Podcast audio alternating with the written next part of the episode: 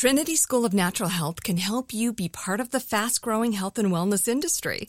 With an education that empowers communities, Trinity grads can change lives by applying natural health principles and techniques in holistic practices or stores selling nourishing health products.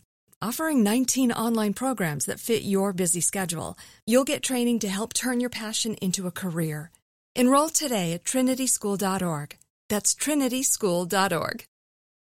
My simple solution to the problem was remove people from the scene and help them feel safer. In response to attacks against Asian Americans, Maddie Park raised over $250,000 to donate cab rides to the Asian community. There is so much more work to be done. We really need to come together and tackle this issue as a community. Support the Asian community. Learn how at lovehasnolabels.com. Brought to you by Love Has No Labels and the Ad Council.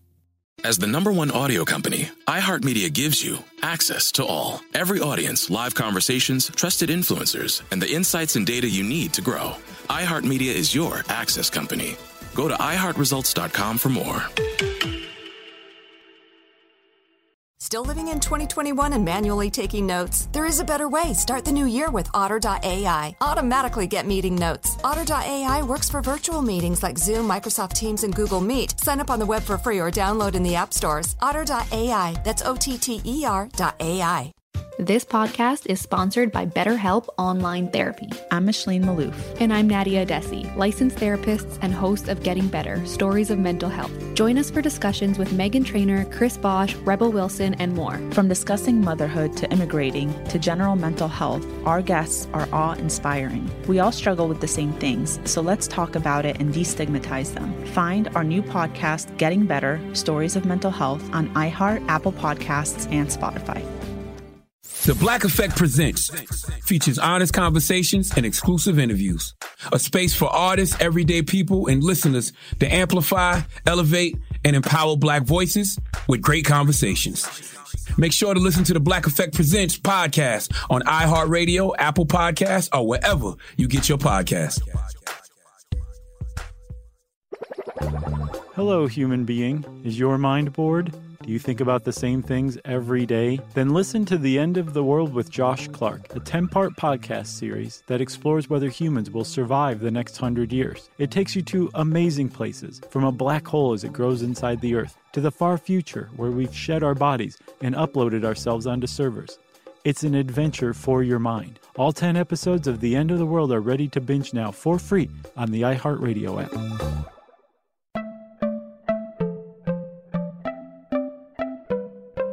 Welcome to Money Making Conversations. It's the show that shares the secrets of success, experienced firsthand by marketing and branding expert Rushion McDonald. I will know he's given me advice on many occasions, and in case you didn't notice, I'm not broke.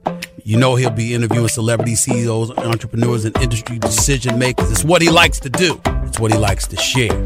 Now it's time to hear from my man, Rushion McDonald. Money Making Conversations. Here we go. It's always good to be introduced. It's always good to have great guests on your show that uh, they're the game changers. That's the two people I'll be interviewing in a minute.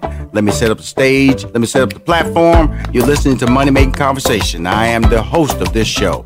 Uh, this series is a talk show series that uh, about entrepreneurship and entertainment. I provide the consumer and business owner access to celebrities, CEOs, entrepreneurs, and industry decision makers. It is important to understand that everybody travels a different path to success. That is because your brand is different. The challenges you face in your life are different. So stop reading other people's success stories and start writing your own. Now, you can be motivated by their success because their stories can offer direction and help you reach your goals through your planning and committed effort. My guests on Money Making Conversation have the same passion and they share that information when we talk about their career, motivation, what they are promoting, how they live a balanced life, and their secrets to success. Uh, it's really uh, great, you know, it's the start of a new year. 2020. Uh, we always know in the first quarter people have these goals or these New Year New Year resolutions to change, to lose weight, to be better parents, to be better people, to to save money, to to make money. But it all starts with a plan. These are just goals. These are just dreams. But you have to be consistent with your plan. The young power couple, they are very consistent with their goals and very uh, very articulate in how they're changing the world. They're true entrepreneurs. And on the show today to talk about several of their Enterprises. There are many. They are the co-creators, and this is something new. Co-founders a fragrance line for men and women. You know I got to talk about that. Rushion always like to smell good. Sprinkle of Jesus, which is the number one Christian mobile app with over 5 million users. Curl Bible, which is the number one black owned online beauty supply distribution store. And Jumping Jack Tax, the fastest growing tax preparation service company in the country. See, I, I lay it out there. They number one across the board. Bam, bam, bam, bam. Please welcome back to Money Making Conversation, my girl, Dana Chanel, and my boy Prince Donnell. What's up, team? Dana and Prince. How y'all doing? How y'all Hello, doing, DNP? Good morning. How are you? DNP, DNP. How y'all you doing? You literally give us the most exciting introduction we've ever heard. So thank you for that. You are so good at what you do. Well, I'm tell you something. You guys are good at what you do. You know, I recently had Prince on the show, and I and I wanted to just uh, thank you guys. I gave him some information. I think I told Prince about the success when you when you guys came down to the HBCU week that was in Wilmington, Delaware, September 20th of last year. Um, you know, with that college fair where you were speaking at, Dana, um, they had on the spot registration for HBCU schools, and they registered 1,200 students. And Wow. uh, over 427 received scholarships, full and partial, that totaled $3.9 million. Wow. That's that level of participation. You you have to take credit. You were there. You know, your, your time was there. Your time was spent. Prince was there doing his thing, motivating, talking. Uh, I remember you guys sat down and had a conversation with Stephen A. Smith about what, what what you guys are trying to do. And it's always you're always the both of you guys are always moving forward to inspire people. I want to hear from you first, Dana, and then uh, Prince. I want you to share your vision on moving forward. What what what drives that inspiration? I mean, the goal is to move forward together. You know what I mean? I just feel like there are so many, you know, all we're all about family business and we're all about family generational wealth. And and the goal is for us to continue to aspire that one person in the family who's the chosen one. Because at the end of the day we know that our message is not for everyone. We know that everyone's not called to be an entrepreneur. We know that everyone's not called to be a leader. But if our message and and if we could just get it out to that specific chosen person and your family and their family and the families across the country, then we can rise them up to the you know accountability and the responsibility level that they need to have in order to change the next generation of their family. And so when it comes to business, there's just so many hidden talents and just extraordinary things that each individual family member could do, but there was just never that one person that could pull it all together Right. for them to do it for each other instead of doing it for a corporation who could care less what responsibility you have and you are just a number, you are just a you know, you're just a you're just a person that at any point in time they can let go. And so for us, our vision behind all of our companies is literally creating an opportunity from licensing to um with jumping jack tax to um, distribution for getting people's products out there. But what's most important is that we we're able to do it together. And Don and I have quickly found like what we're both individually really good at and then Mhm. together it's like we have absolutely no weaknesses and so um, our recent project that we came out with was co-founders which is a his and her fragrance um, they're two completely different scents um, and the goal behind it was dude, you have no idea how much love and support we've gotten from like social media. Like people always, and especially like older people too, they're like, "Oh my gosh, social media is the enemy." Blah blah blah. Like it's the devil's playground, but it also is a breeding ground of purpose Right. and extraordinary like love Right. when you're using it in the right way. And Right. from the beginning, since me and Don have started dating, like literally, so many people have been so supportive. So we just kind of wanted to put it in product form. A, it's called co-founders um, because we believe that every family business, every family unit starts with its co-founders. Well, great. Prince, your turn, my man. It's kind of challenging to follow up from there, but uh, Well, you know, I let the headliner go first now. Let the headliner go first.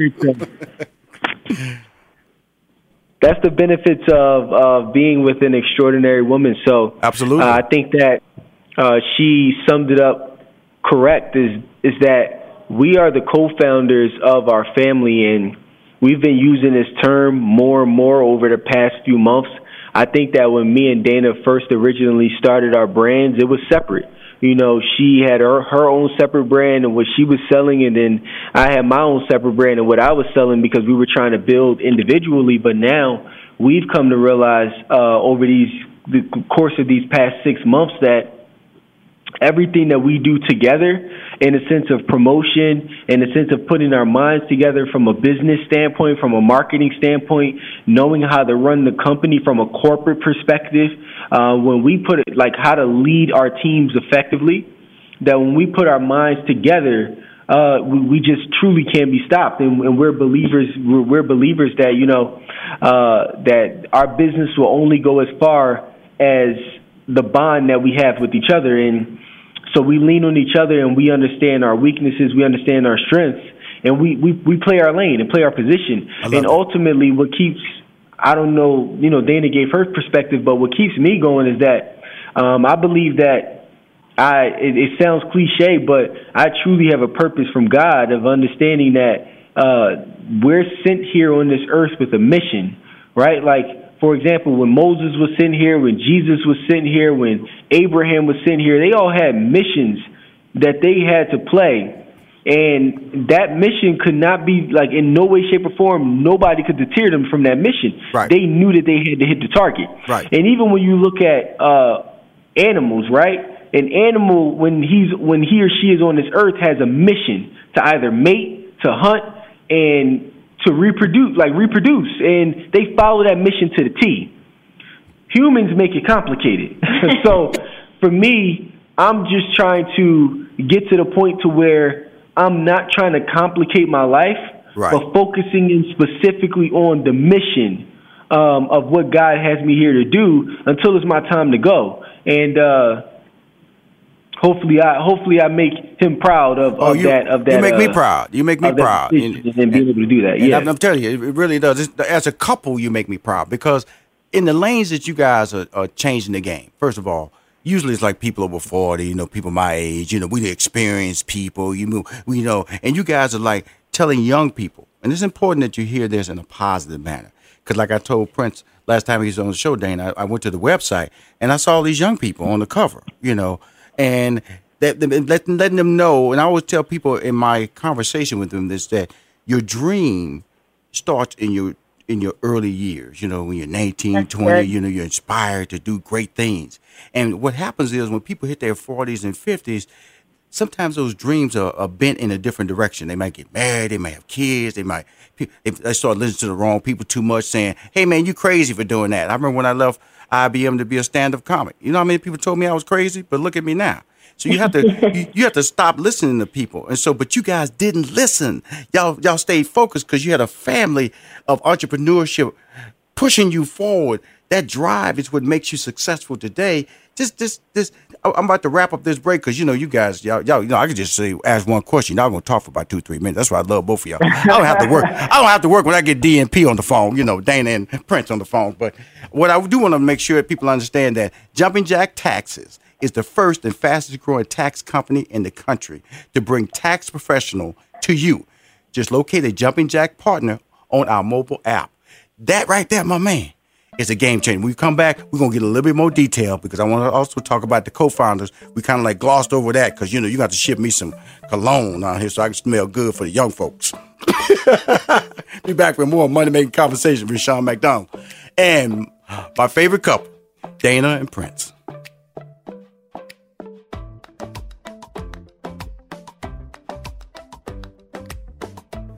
Hi, this is Rushion McDonald, and you're listening to Money Making Conversation. It's tax season, and Dana and Prince created the virtual tax preparation service, Jumping Jack Tax, and the bookkeeping service software, Jack Books, to help people file their taxes and manage their business finances. On the phone is Dana and Prince.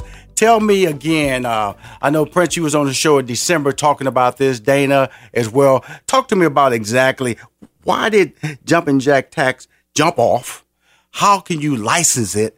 And why is it growing so fast? That's such a good question. Absolutely. Uh, well, basically, I think number one, we can all agree right now that the tax business is a universal service.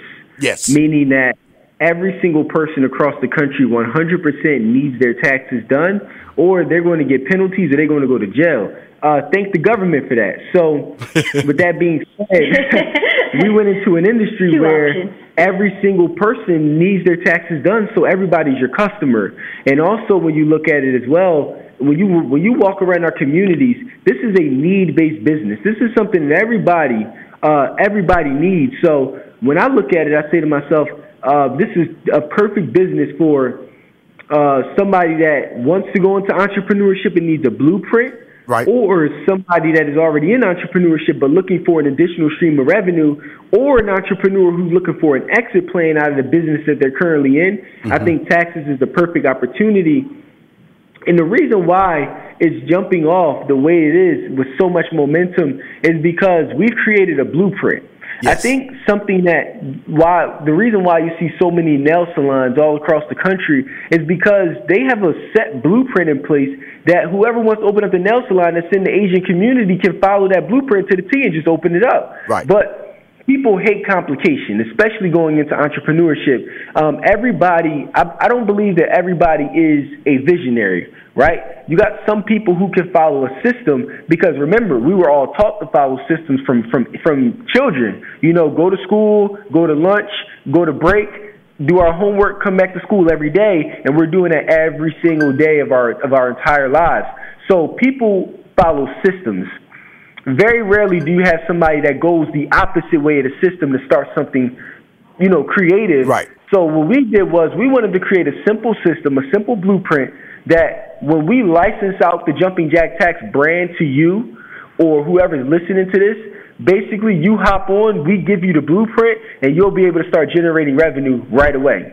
And that's the reason why it's becoming so popular because people are like, wow, I didn't know how simple it was for me to do this. Now, I'm not saying simplicity in the sense of you don't got to do work because with any system, you still got to work hard. Mm-hmm. But the work required to build the foundational piece of the business, that's the part that they're skipping over uh, to be able to start generating revenue. And that's what made Jumping Jack Tax super unique. I don't think that we did anything different than other tax companies, other than the fact that we did, uh, of course, implement technology, but technology was still already around in the tax industry to begin with. Um, you have other tax companies that have way bigger, way bigger budgets for technology, but I think that we brought such a, a great, cool perspective, a fresh and cool perspective, and we also brought the culture to the company. What do I mean by the culture? Well, when you look at a lot of other tax companies, many of them are uh, are ran by those of the white community, or maybe not the white community of other other nationalities that are not African American or other minorities such as Hispanic. So when we brought the culture, we now brought this vision to where the everyday person can do taxes from their home and they got a sweatsuit on and they look really cool like an everyday individual.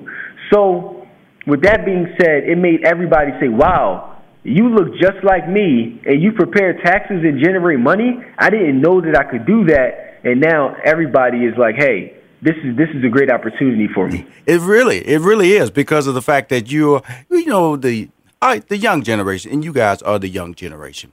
Get such a bad rap, you know. You want to do things, you don't work hard, you know. You know, you you you you want to you want to run before you crawl, you know. But but the, I love the fact that again, you're talking to your audience, okay. And I tell you right now, that audience you're talking to, I probably wouldn't reach. I probably wouldn't reach because I'm not relatable. Because I'm there, I'm there. I look like their father. I look like their uncle. I'm- you know, you know. So, so you might go, okay, but then you, you looking at you two, attractive, intelligent, articulate couple, saying you can be me. In that same age range, 22, 23, 24, 26, I can be you. Well, how can I be you? Then you guys start talking. Then Dana start talking. And when she get tired, Prince take over. I got you, baby. Tag team. we to go get this money. we to get paid. we to let these people, these young people know they can be just like us. They can be millionaires at 22. They can be millionaires at 25 correctly. Correctly. That is what. Absolutely. That's why I, I, I I'm so motivated when I talk to you two because at 22 I didn't know who Rushion McDonald was. You know, I was. I, it took me seven years to graduate from college. So I was, I was, Wow. you know, I was trying to figure it out. And then when I was, when I figured it out, I was still allowing other people to direct me. And you shouldn't do Yeah. that, Rushion. Uh, Rushion, I don't know about that because what I've learned is that you cannot talk to people who cannot understand your dreams because you cannot talk to somebody who goes to work and realizes they want a career as a 40 hour, a 40 hour week career. Because they want, they, know what they're gonna do. They know they're bank, and there's nothing negative. They know they're gonna be as a bank teller. They know what they're gonna do if they're a chef. They know what they're gonna do if they're a truck driver or or a data management person. They know. But if you ask me what I do every day, I'm gonna really go. I don't really, I really don't feel like telling you because it's so tiring because it changes every day. Isn't that correct, Dana? Yeah, absolutely. But I think there's something extraordinary that you mentioned. I would say, once again, the only reason we are here, and I think this is very important to say out loud because I hate the idea of like everyone on social media being quote unquote successful, but yet you don't know their history Right. and not understanding where their money comes from. Because Right. money, like whenever you buy something, there's a receipt. Whenever you got the IRS sees money has been transferred, it needs to be taxed Right. right? So there needs to be a clear history. Okay, how are these young stupid kids who are, like you said, how what older people call us? Um, they're so they're so stupid. They're just young. They're just running real fast. They don't know what they're doing. Yes. Like, how is it that they're 20, 25 year old millionaires? And the and the answer is is because this is what happens when you build a strong foundation in the household and you mix old wisdom with young stamina. And that is the key. That's that. important. Is when you mix old old wisdom. That's the title of your book, girl. That's the title and of your we book. given by our Father an extraordinary plan, and I think that's something that we need to, to to just remember is that. The goal isn't for your kids to go figure it out, go into more debt, and then make decisions trying to look for their life when we're supposed to be starting life with 30, 40 years of experience, however old your parents are. And so when our dad looked at us and said, Yo, I see your gifts and I see your talents, right? Don, you're good with numbers and you're good with finances, right? And then Dana, I see you're good with, with communication skills and I see you're good with marketing and I see that you're good at bringing people together for a common goal and a cause. You guys would be great. Let's actually pick a product or a service that actually is beneficial to our community. And so once again, it started with our co-founders and we were our dad's first co-founders. Right. Now as we push the envelope and we're taking on the next generation, we will be the co-founders of the next generation of, of the family now when my father dies. And so we are only in the tax business because there was wisdom that said, hey, this is extraordinary service that you better, you better take this over. But what happens is the reason why we're jumping so far ahead of these other companies, like I won't even say their names because they don't pay us, right? is they're not listening to young people. No. They're not listening to us. And mind you, they're not even utilizing our, our stamina to say, yo, I got these young kids who are willing to fight for a cause and bring people together, so let me use them. So once again, our lane was so open, I believe 100% God chose us for this because he saw that our families was willing to share, share money, share information, share opportunity. And that's the only reason why we're here today is because God saw that we were a family that was going to rise up a nation of other minority families to be self-sufficient, self-reliant, and capable of making money so that we don't fall behind the eight ball when these jobs are sitting there just firing us because computers are taking over. So that's specifically why my dad gave us wisdom and we built the company. There you go. There you go. See, I, I tell you, I just love talking to that's all DNP. Now, let me just tell you something about this uh, this conversation we're having. How do how does one reach out? How does one get in touch about becoming a part of the uh, Jumping Jack Tax platform and the uh, bookkeeping software service Jack Books? Yeah, download the Jumping Jack Tax app. All our contact information is in there. Don't ever be afraid to give us a call. But most importantly, like like and I just want to thank you for such an extraordinary platform is like, dude, we can't keep listening to inspirational content but doing nothing with what God breathes. Inspire inspire means God breathes. And so my thing is when God breathes life into your mind, whoever's listening, whoever whoever's watching, when God says something to you and gives you that bright idea or that very thing that says, you know what, I need to make a change, do something about it. Act on it. Stop listening to inspirational content. Stop watching it on social media, on Instagram 50 million times, and let's do something about it. We are not out here for our health. We're not out here for you to watch us, but most importantly, we're out here to make sure you can provide for your family. So please download the Jumping Jack Tax app and support the co-founders. We're just trying to do everything we possibly can to make sure our families are good and not just ours, yours too.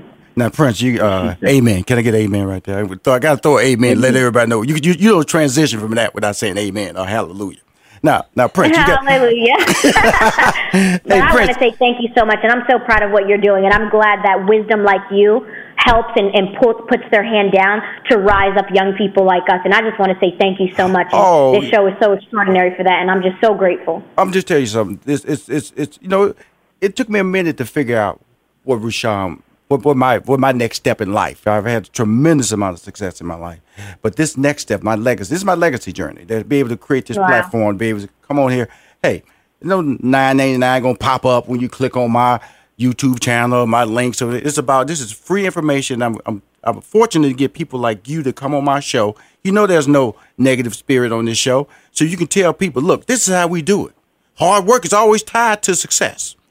Goal planning, consistency. That's always. And now, now when we got this new fragrance line, that's what really. That's why I wanted to bring you on the show. Go, man, they stepping over there. They step. They, they, they stepping in the smell good lane. Co-founders on Valentine's Day. That's the launch day, Prince. Absolutely. Yeah, launch date is uh, February 14th, 2020. Yep, 100%. Mm, Now, now you got any any, any pre-order on banners? Com, which is also one of our companies, but we wanted to not just um, you know drop the perfume and cologne line, but we wanted to show people, hey, you don't need permission. Right. You know what I mean? You don't need someone to tell you that you can do this. We are 100% the owners of the co-founder name. We're owners of we've trademarked that. We're owners of the actual product itself and. Um, all the content and we're owners of the actual distribution platform and so we're here to support support not just us but the other people on Curl Bible um, but 100% uh, we are very very excited and we just wanted a fragrance because it is our love and our obedience to God and when we became phone, co-founders and became married we brought two families together that Right. just broke so many generational curses like do you know that we were the first ever for our family like our little brothers and sisters to see a wedding Mm. In your yeah. family, We've awesome. even seen our parents get married before. so Right, right. this is a huge thing for us, for our family, for for you know, for young black couples to see, yo, there's no reason to go looking for something you're not going to find, but to find purpose in your spouse, and you might as well start getting to work for God as soon as possible because your time is limited. No, no. In in hearing both of you, both of you two talk, you know, there's a responsibility that comes because you know you're asking people to step out, and it's not. And the, the love, the part I like is that it's not about just stepping out on faith, but stepping out on a plan, and also you remind people there's a lot of work involved. You know, let's let's let's not just just don't get in line, line with me if you if you hoping if you hope this gonna happen. oh, you know, I, I sure hope I get some money. I sure hope I get this. I get some my taxes done. I sure hope I can start a business with them. There's a business principle that's put in place. And that, that carries with a responsibility because people can follow you out there and then not realizing that there's a certain time commitment that has to be put in place. What, in saying that, Dana, what is the responsibility of being who you two are when you're out there marketing, when you're out there talking to people about being successful, that you can do it, create your own legacy within the minority community? I think the responsibility is showing ownership um, over the things that you have as opposed to what you got. I know. Um, I think w- one of the biggest one of the biggest things I tell people all the time is there's a difference between what you own versus what you got. Right. Yeah. Right. So, and this is what we want to explain to people. This is the reason why we go into all of these different lanes because we want to show the blueprint. Um, I'll give a clear example of what that means. Uh, when people go to college, for example, and they go and get a degree, they think that they own a degree, but what they actually got is a degree. And what I mean by that is, uh, my definition of ownership is when you have the ability to sell or transfer an asset at any given time, at any given price, whenever you feel like it, right?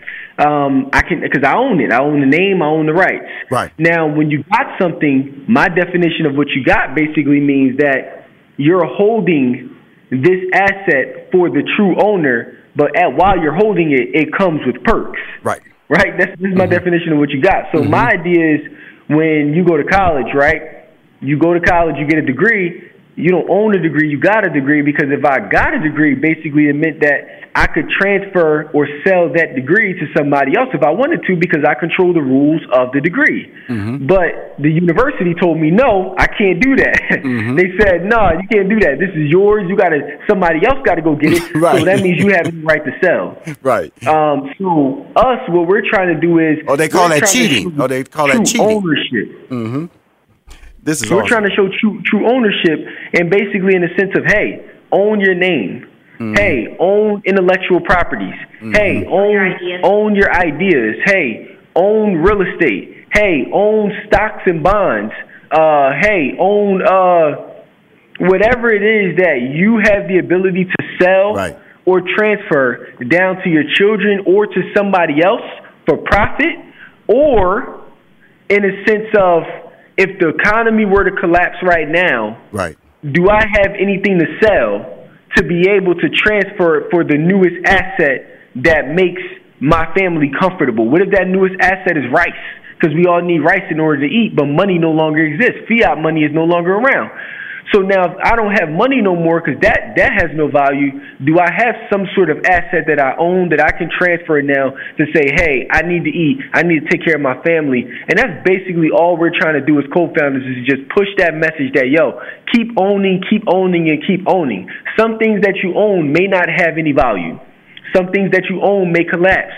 Other things that you own, though, might end up increasing in value. And the more that you keep trying to own things, the more that it's going to, uh, something's going to stick that you're now going to be able to transfer and have access to to have with your family. But I, I just preach the ownership part as opposed to people chasing the things that they got Yeah. that, that, that can be taken from them at any given time. Oh, my man. We're talking. I'm talking to the creators and co-founders, of Fragrance Line for Men and Women that will drop on Valentine's Day of this year. Uh, Sprinkle of Jesus, the number one Christian mobile app with over five million and counting users. Curl Bible, which is the number one black-owned online beauty supply distribution store, and Jumping Jack Tax, the fastest growing tax preparation service company in the country. They're the best. DNP, that's what I call them, DNP. Dana and Prince, DNP. I want uh, thank y'all for taking the time to come on the show. Make sure you owe me some banners, you owe me some information. You know how we doing on Money Making Conversation. I we, I got love for you. Let me help you spread the love of DNP, Dana and Prince. Doing my thing. My, my, my young couple. Thank you so much. We talk soon. Appreciate you. It's finally here, the season of celebration. And no matter how you celebrate with family and friends, whether you're preparing for Reyes Magos or Karamu, lighting the menorah, or going to midnight mass, Kohl's has just what you need to make those traditions special. Plus, you'll find gifts for all your loved ones. Send warm wishes with cozy fleeces, sweaters, loungewear, blankets, and throws. Support minority owned or founded brands by giving gifts from Human Nation and Shea Moisture. Or treat them to everyone's favorite activewear from top brands like Nike, Adidas, and Under Armour. And in the spirit of giving, Kohl's Cares is donating $8 million to local nonprofits nationwide committed to the health and well being of our communities. No matter how you celebrate, when you shop at Kohl's, you're right where you belong. So this season, give with all your heart with great gifts from Kohl's or Kohl's.com. Whether your event needed one room or an entire conference center, Hopin has revolutionized the way people come together. With Hopin, you can host a fully fledged digital meetup complete with one on one meetings, hands on sessions, and expo booths. And because everything is hosted in a single, easy to use platform, it can be as big or small as you want, remain convenient for anyone who wants to attend, and give you access to data you never would have known otherwise. Visit hopin.com to learn more and get started. Still living in 2021 and manually taking notes? Start the new year with Otter.ai to generate automatic notes for meetings, interviews, or lectures. With Otter.ai, you can search the meeting notes, insert images, play back the audio, and share them with your friends or coworkers. You can capture action items, remember meeting details, and keep everyone informed. Otter.ai works for in person or virtual meetings like Zoom, Microsoft Teams, and Google Meet. Sign up for free at Otter.ai or download the app for free. Otter.ai, that's O T T E R dot AI. Money Making Conversations continues online at www.moneymakingconversations.com and follow Money Making Conversations on Facebook, Twitter, and Instagram. Ladies and gentlemen, it's time you stop thinking about your dreams and put some plans into action. Boom, boom, boom, boom, boom, boom, boom, boom. My next guest, she contacted us. Dun, dun, dun, dun, because her sister said, hey, contact Rushion McDonald. He has money making conversation. He's the man. Well, she did. My next guest is competing on the first season of the new Food Network show, Chopped Sweets. Her dream is to provide pastries and chocolates, private chef services, catering, consulting, and teaching on a grander scale. Please welcome to Money Making Conversation, executive pastry chef Amber Croom. Hi. Thank to- you so much. I, I could mess up your intro, Amber. I had to had to slow it down. I can't do You that. did. I had to slow it down. You know, you coming on my show. You know, they'll edit that out. You know, they go, they'll It's edit that out. mouthful. It's definitely a mouthful.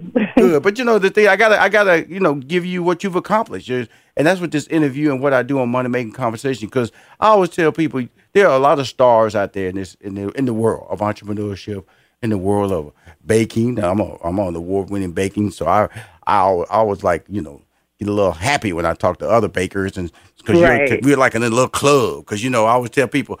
I cannot watch TV. I cannot watch. I cannot listen to music when I'm baking because one mistake, you, you it's done. It is. That's that's what's so what's so special about baking versus like savory.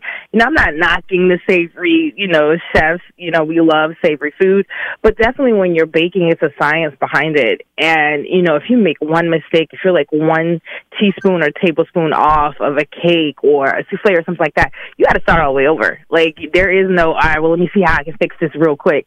Nah, you got to throw it away and start all the way over. And sometimes that's like 30 minutes to an hour you know, worth of work that you've just put yourself behind. So, you know, baking definitely is something special um, for me as well as a lot of people. I love the science behind it. Well, I'm gonna tell you, I, this how, this is how I started baking. I was uh, executive producing and co-created the Steve Harvey Talk Show in Chicago, and Steve Harvey in 2012, and Steve Harvey pranked me into baking. That's how I started. You know, What? Uh, Chris pranked me and said, and basically daring me. I had never baked in my life in front of a live studio audience.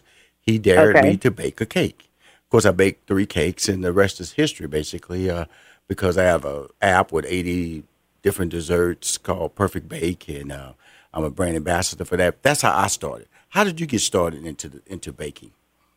Well, like most people, um, who you know always says, you know, my mom is a great cook. You know, my mom really is. Um, she's an amazing cook. She's an amazing woman, and she was always in the kitchen. You know, having us try like all these different things.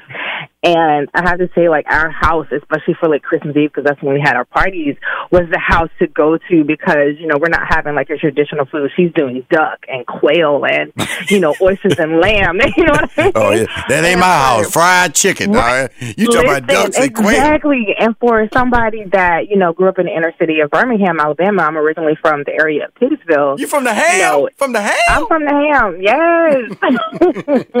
I am from the ham. I have to represent my magic city. There you go. Um, but exactly being from that area, you don't think that, you know, necessarily these are the things you're going to be having. You know, we were having, you know, like chitlins and ham and turkey and, you know, all that black eyed peas and collards. And all those things are great. Please don't get it twisted. But, you know, she definitely like opened my eyes, um, to this world that's out there. And I remember us going to um, San Antonio for one of her work trips, and this was I'm like I think like eleven or twelve, and this was my first time t- trying escargot.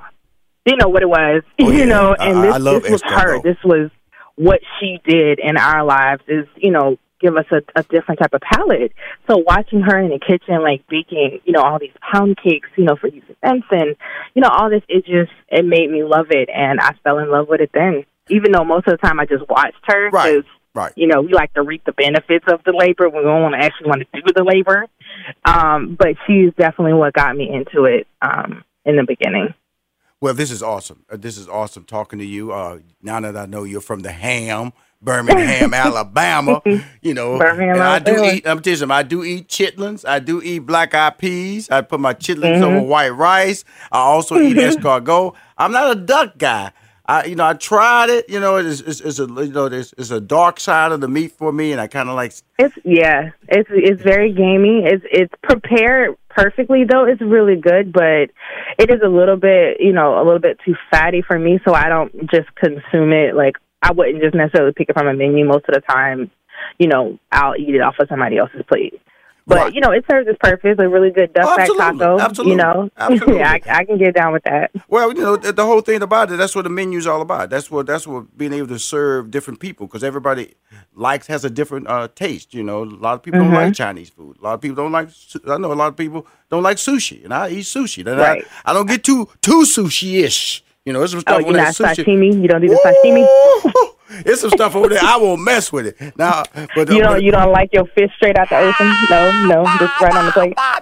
I, I'm a California roll guy. I, I and some tempura shrimp roll. Your boy winning. I'm winning. I'm winning. Listen, I I can't knock that because that used to be me too. I was like, yeah, I never really liked the taste of raw fish. Period. Uh-huh. But like I said, certain places will make it, and I'll be like, I I, I can rock with that. I can. But yeah, you know, stick with that tempura, those crabs. You know, the imitation crabs. hey, hey, hey, don't be shooting down my taste buds there. Imitation crab. I know you. cream cheese, cream cheese, and a little sauce. they put- I'm gonna stop talking to you. I'm gonna stop talking to you. See, that's when you have that's good people. That, I'm just trying to be honest. I'm just opening my heart to you. Ah, yeah, imitation judgment. crab, huh? That's No you, huh? no. I already said I don't eat duck, so you really kind of. I told you I eat chitlin. You go, oh, he's so country. I thought he was big time. Over he don't want. But I, but I'm, I, I'm country, yo. It's so funny because people talk to me and then it's like, well, you don't really have an accent. I'm like, no, not really until I talk about number one, something I love, and then I start talking fast, and then that that mm. that thing in the back of your voice where you just can't help but say Alabama country, and it, it just starts. And then I like talk to my friends and my family when I come back, you know, from seeing them, and my boyfriend's like, I, I can't even understand you right now. Mm-hmm. Well, like, good. I, I don't even. Well, I understand know you. My you're listeners will understand you too. We're talking to Amber Croom. She's competing in the first season of the new Food Network show, Chopped Sweets. Tell us about that. First of all, tell us about the show, and second, tell us how you became, I guess, a contestant on the show. Okay. Oh man. So, you know, Chopped Sweets is an amazing endeavor for them because out of I think the 44 or the 45 seasons that Chopped has been on, I think it started in like 2009, you know, that's you know, 11 plus years that the show has been on, they've maybe done 3 or 4 episodes where they feature desserts. Mm, That's right, it Right. out of four. And so for them to say, okay, you know, there's a market out there. These, you know, these talented artists are out there and they need to be tested just like the savory chefs. Mm-hmm. And they decided to do this platform. They decided to to give us a chance to kind of shine a little bit, and I'm grateful for it because you know, as a chef, who hasn't watched Chopped and sat there and thought, I know what I would do. Oh, why they do that? That's nasty. I would have did da da da da da da. You know, but So you, funny. you nasty. there, and uh, hindsight is twenty twenty, and it's, it's not. Well, it's, not on you now. It's it on is. you, Amber. Then somebody gonna say that's nasty. She's stupid. Boy, she nervous. Is she sweating? Yep. Why she put that together? How you do that? Oh, he left that off the plate. I wouldn't have left that off the plate. How you gonna just leave that off the plate? It's like sitting right there. How you gonna leave And, you know, vanilla extract? Who, who leaves look out at that vanilla and extract? You could just dissect that thing, and you know, as a chef, that's like a pinnacle for you. You know, you really want to get on that stage and really be, you know, tested, and you want to shine. So. Mm-hmm.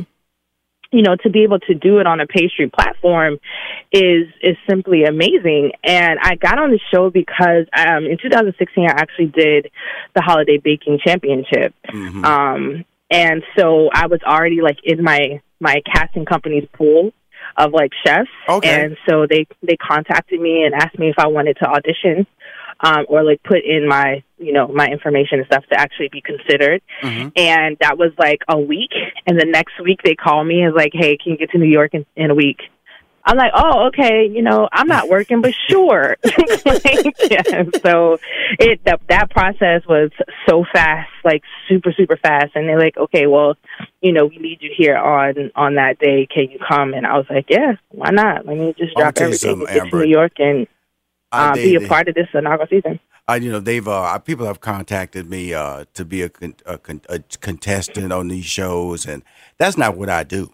You know, I'm a, am I'm just a fun baker. You know, I you know, you tell me, you know, one of them judges tell me some of my stuff is dry on tape, it's gonna be a different conversation. You know, it's gonna be, gonna be hurt. It, it gonna be a different conversation. You know, you know, you tell me I can't. repercussions. All you know, I got I got fans. Everything I post gets liked. Everything I post goes viral. You know what I'm saying? See, I can't go on the show and somebody I don't Sir, even know we, what, we, what, Sir, we cannot bleep out the entire episode. we can't. We can't do it. see, see, certain people just can't get on the show. Like me, I was like, they go, who booked him? See, I be getting executive producer fired, the little casting agent girl be over there crying. I don't know why we booked that dude. He was so nice on the phone. Well, I don't, I don't like her. It hurt my feelings. It Hurt hurt my my feelings. Hurt my feelings out there. I be taking, I be taking my little desserts to people. They be crying. Oh, I can't believe you baked for me. And I go on that TV show. Uh, sir, your your icing's dry, and your cupcake is uh, dry too. Uh, we, And you- and they pick it through with the with the fork. I hate when they do that. When they when they, they when they like pull it like like they surgically like my stuff ain't ain't t- ain't touchable no more.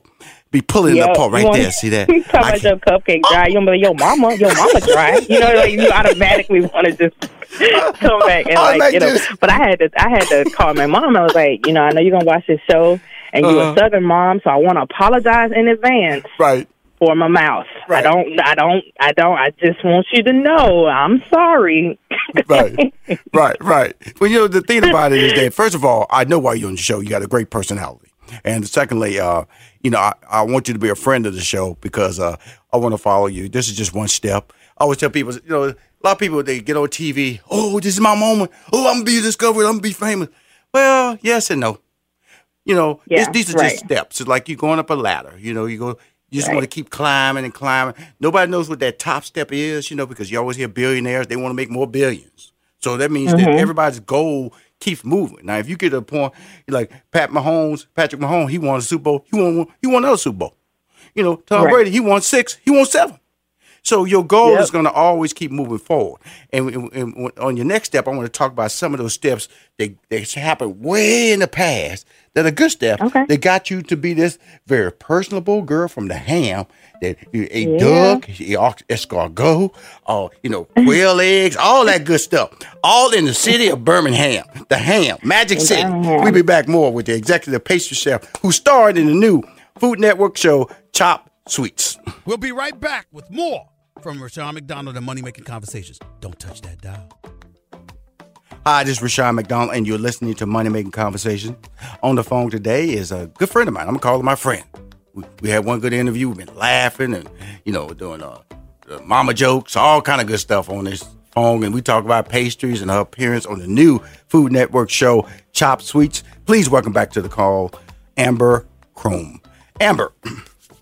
Now, I, I'm, I, I, you know, early in my stand-up comedy career, one of the things that I did on a regular basis was perform on cruise lines. I performed on the Royal Caribbean cruise line. I performed on the Norwegian cruise line, and one of the things I loved was food. Food, food, Mhm. food. And one of the beauties was the pastries that they gave out there. Now, you performed on a six star cruise line called the Silversea in 2011. Mhm. How did that help your pastry career? Ah man, um, that that helped me in so many ways that is not necessarily just pastry, but just personally. On the pastry side of it, you know, this this particular cruise line, you know, why I chose it is because it went around the world. Right. It, it went liter- it literally went around the entire world, and you know, I remember when I started in this industry, I sat down and I I said, okay, I'm gonna do this dream board thing. You know, I, I'm, I'm just gonna do it. And I just sat there and I was like, okay, well, what in your wildest dreams, if money were never an option, if obstacles were never in your way, where would you want to go? What would you want to do? And I just created this board. And in my time with Silver Sea, I literally crossed off every single place I wanted to visit in the world. Wow. And yeah, it, like it, it just when I look back at it, it was just it was mind blowing um, to be able to have this opportunity. Uh, again, this little girl from Titusville, this little girl from Titusville Mhm. is you know sitting in the Mediterranean Sea, you know, Right. making pastries. Just, Right. You know, sitting in Australia making pastries and you know the the cruise line will test you because you know every night like you you know you generally work six months um when you're american they only give you like six four to six month contracts Right. everybody else is like eight to nine but it, this is an everyday thing you know and everybody's like well you didn't have a day off like no honey like we worked every single day I know, I you know. know for six for six months Mhm. you know and i was able because the the line i was on our our menus changed daily so every day I was making a different type of cuisine pastry. So I'm learning how to make Indian. I'm learning how to make, you know, Asian influence. I'm learning English. I'm learning Irish. I'm learning all these different methods and all these different types of pastries mm-hmm. that now when I make things, I, I have a box to pull from where I'm not, you know, one dimensional in my creations.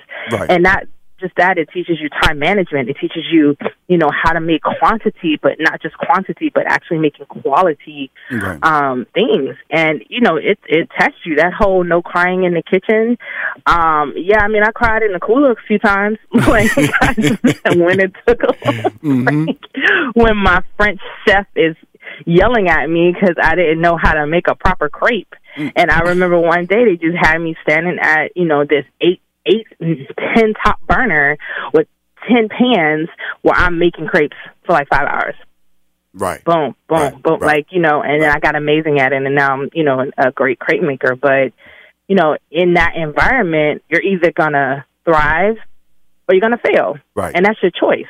You know, that's your choice as to how you're gonna take this experience. It's not just about being able to travel the world. This place tested who I was and built me. You know, to where a lot of times I look in the kitchen now and, you know, a lot of people are so sensitive and so soft because you got to work like nine hours. I'm like, boo, I was 16 hours in the kitchen. Come on, let's go. Let's go. You know, you're younger than me. Let's go. Let's go. Let's get it.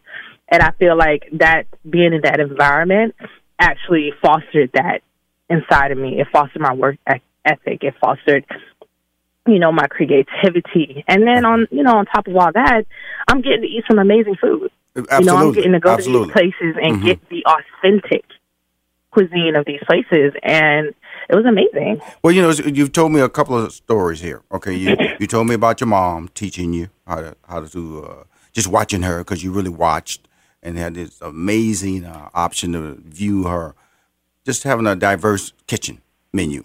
And then we talked about Right. the Silversea in 2011. Where did the education and the training come from? Well, originally I went to school in New Orleans. I went to the University of New Orleans, and I did naval architecture and marine engineering. So I was on a totally, I was on a totally different path than what I'm on now. And um, when Hurricane Katrina happened, I was there, but I wasn't one of the people that actually evacuated. So I was there for four to five days during that entire ordeal. Like everything you saw on TV, that was what we were dealing with. Right. And I remember um, getting to Houston and staying the night and like sitting on the edge of my bed and just trying to figure out what happened, what just happened. And I got to Alabama and um, nothing seemed right, and I really didn't know what to do. And I knew I didn't want to go back to New Orleans. I didn't, you know, want to pursue this career anymore. Um, while it was, you know, lucrative and, you know, I'm still creating, it wasn't making me happy. And I saw a lot of sadness. I saw a lot of death that happened, you know, during Katrina. And I just realized that, you know, life is too short to not be doing what you love. And, you know, I had to sit there and say, well, what do I love? What could I do every day and not get paid for it? And I was like, well, I love eating and I love pastries. And I want to pursue this. So I actually went to culinary school um, Right. in Birmingham, Alabama. Um, at the Culinard, and that is where I got like my formal education, and that's where it all really started for me in 2010. Good. Well, it's uh was it's led to you uh, opening your own business called And for Desserts. That's a cool title. Yeah. And for desserts. And for dessert. Yeah. You know, Exactly. every every waiter waitress always and for dessert you like, you know, they always ask you that Mhm. what do you want for dessert? You know, off our menu. And you know, it's funny. That's exactly where that came from. That's exactly where it came from. I was um, brainstorming with my friend one day. We were in the basement um, of my church that I was going to at the time, and I was like, you know what? I really want to open my own dessert restaurant. I don't want just you know a bakery. I want you know to be able to have like the things that I love and my favorite, which are appetizers, because I love appetizers. I love a good app. I really do. I could just eat like six, seven apps and you know, call it a day. And then really good dessert and really good drink and really great ambiance. And she's like, what do you call it? I was like, I don't know, you know. Mm, and we started throwing stuff and it was like, you know, when you go there, like, well, and for dessert, you have this like stop right there. And for dessert. Cool. Now, here's the thing. You've set me up for the show because you've shown me that, uh, you know, you had this little Southern background. You know, your mom kind of set the stage for you to be very open minded. Then you went on this cruise line and you uh, had, had all these different styles, all these different, uh, you know, Indian, Chinese, all these different desserts. Now, you're on a dessert show that, you, that Food Network has launched, a competition show called Chopped Sweets. Mm-hmm. Did it help you? Did your background help you? This, this, this, this, especially the cruise line opportunity, did it help you in being able to provide? I know this is not the first competition show, but it is. This Right. it is kind of like the, uh, the, the, the, the, what they say, the, the, the, top of the line. Chop, Mhm. chop, Mhm. chop is the top of the line. You know, they come in with the dark light, dun dun dun dun. You know, Yep. you, you- walk in there, you know they got they suited up. They know they they know they this this the Oscar of uh the Emmy award Yeah. winning Chopped. This it. This it right here. Were you the intimidated at all, Amber? Were you intimidated at all? Were you just ready? You know, you was ready to get fired up about this. You know, honestly, I thought I was gonna be intimidated, but you know, I had to have a come to Jesus meeting with myself before it started, and I was like, "You, you know, what I mean, you've been through so much. You, you've been tested. You've been tried. This ain't nothing. You got this. Either you're gonna win or you're gonna lose. One of the two. Which Right. one you want? You know what I mean? Mm. And whatever you're gonna do, go out there and leave it on the floor. Because those competition shows can be really nerve wracking. You know, the way they do it, you got to do little separate interviews and repeat what you already Oh, done. And, you know, there's a lot of And work. You got like you got like thirty people look, just looking at you, and that's all they're paid to do is just stand there and look at you. Right. like that in itself is like it's it's hard. And you got the cameras, and you know certain places you can't walk. You know, like Right. you know, and then they want you to you know actually engage with your people where you're trying to focus. But you know, I I was prepared for it. I was win or lose. You know, everything that I've done in my career prepared me for that moment. It really did. You know, cruise ship teaching me how to manage my time, you know, checking the clock, making sure I'm, you know, I'm on point. It taught me how to, you know, actually do my menu. You know, okay, I can do this, this, this while I'm doing that. I'm gonna do that while I'm doing that. I'm gonna do that. You know, you're multitasking. Um, and then it also And, you know, you when think you- outside of the box. and you're a good talker too, so that really helps. You know, you got personality that really helps. So, what's next for you, Amber Croom? Um, you know, honestly, my next step um, after opening my place is I want to do my own show. I'm not going to speak too much on it, but oh, you're okay. You know, you know, you're You're talking to one of the me. one of the biggest producers in television, Rushion McDonald. and that's why we friends, You know I'm Rushion. That's why we friends. All right, there's Samantha. Okay. You know, hook up. She, oh, what, are you based in the Ham, or you someplace else? The Ham was where you came Um, from. Um, I, it's where I'm from, but I'm currently living in Baltimore, Maryland. Oh, she up there, East Coast. Okay. Well, you know, I, I'm up there a lot, being DC. So I'm coming to DC next month. This month, in fact, I got us some meetings there. So maybe we can coordinate some things and and and for sure. because some things that you ran and that you talked about, I thought this would be a great television idea. So I'd like Mm-hmm. to I'd like to connect that in your head because of the fact that you are a very very talented uh, artists, Artist, as they say. I always tell people that uh, you know that uh, food and is just art that you eat. That's all. I, it's just art that you look. Say that's so pretty. Then you eat it. You know. Then you- Yeah, exactly. you just eat it. And so so you you you you you you can't tell us how it goes. When does this when does the competition start? What's, when does this start? When does the show airs? It um the first episode airs February third at 10 p.m., but my episode airs February 10th, 10 p.m. Eastern Standard Time. Because you know that's the one I want, the February tenth one. I I know there's a lot of people out there I should be promoting, but I'm only going to promote you because you're my friend.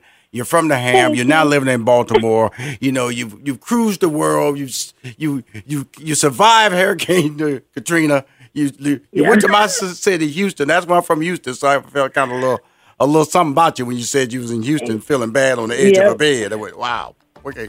Houston's not that bad. Yeah. But I realized that not. those challenges that you face in life make you, they shape you, and make you who the special person that you are. More importantly, they let you know that and you can be inspired to, to, to do great things for yourself.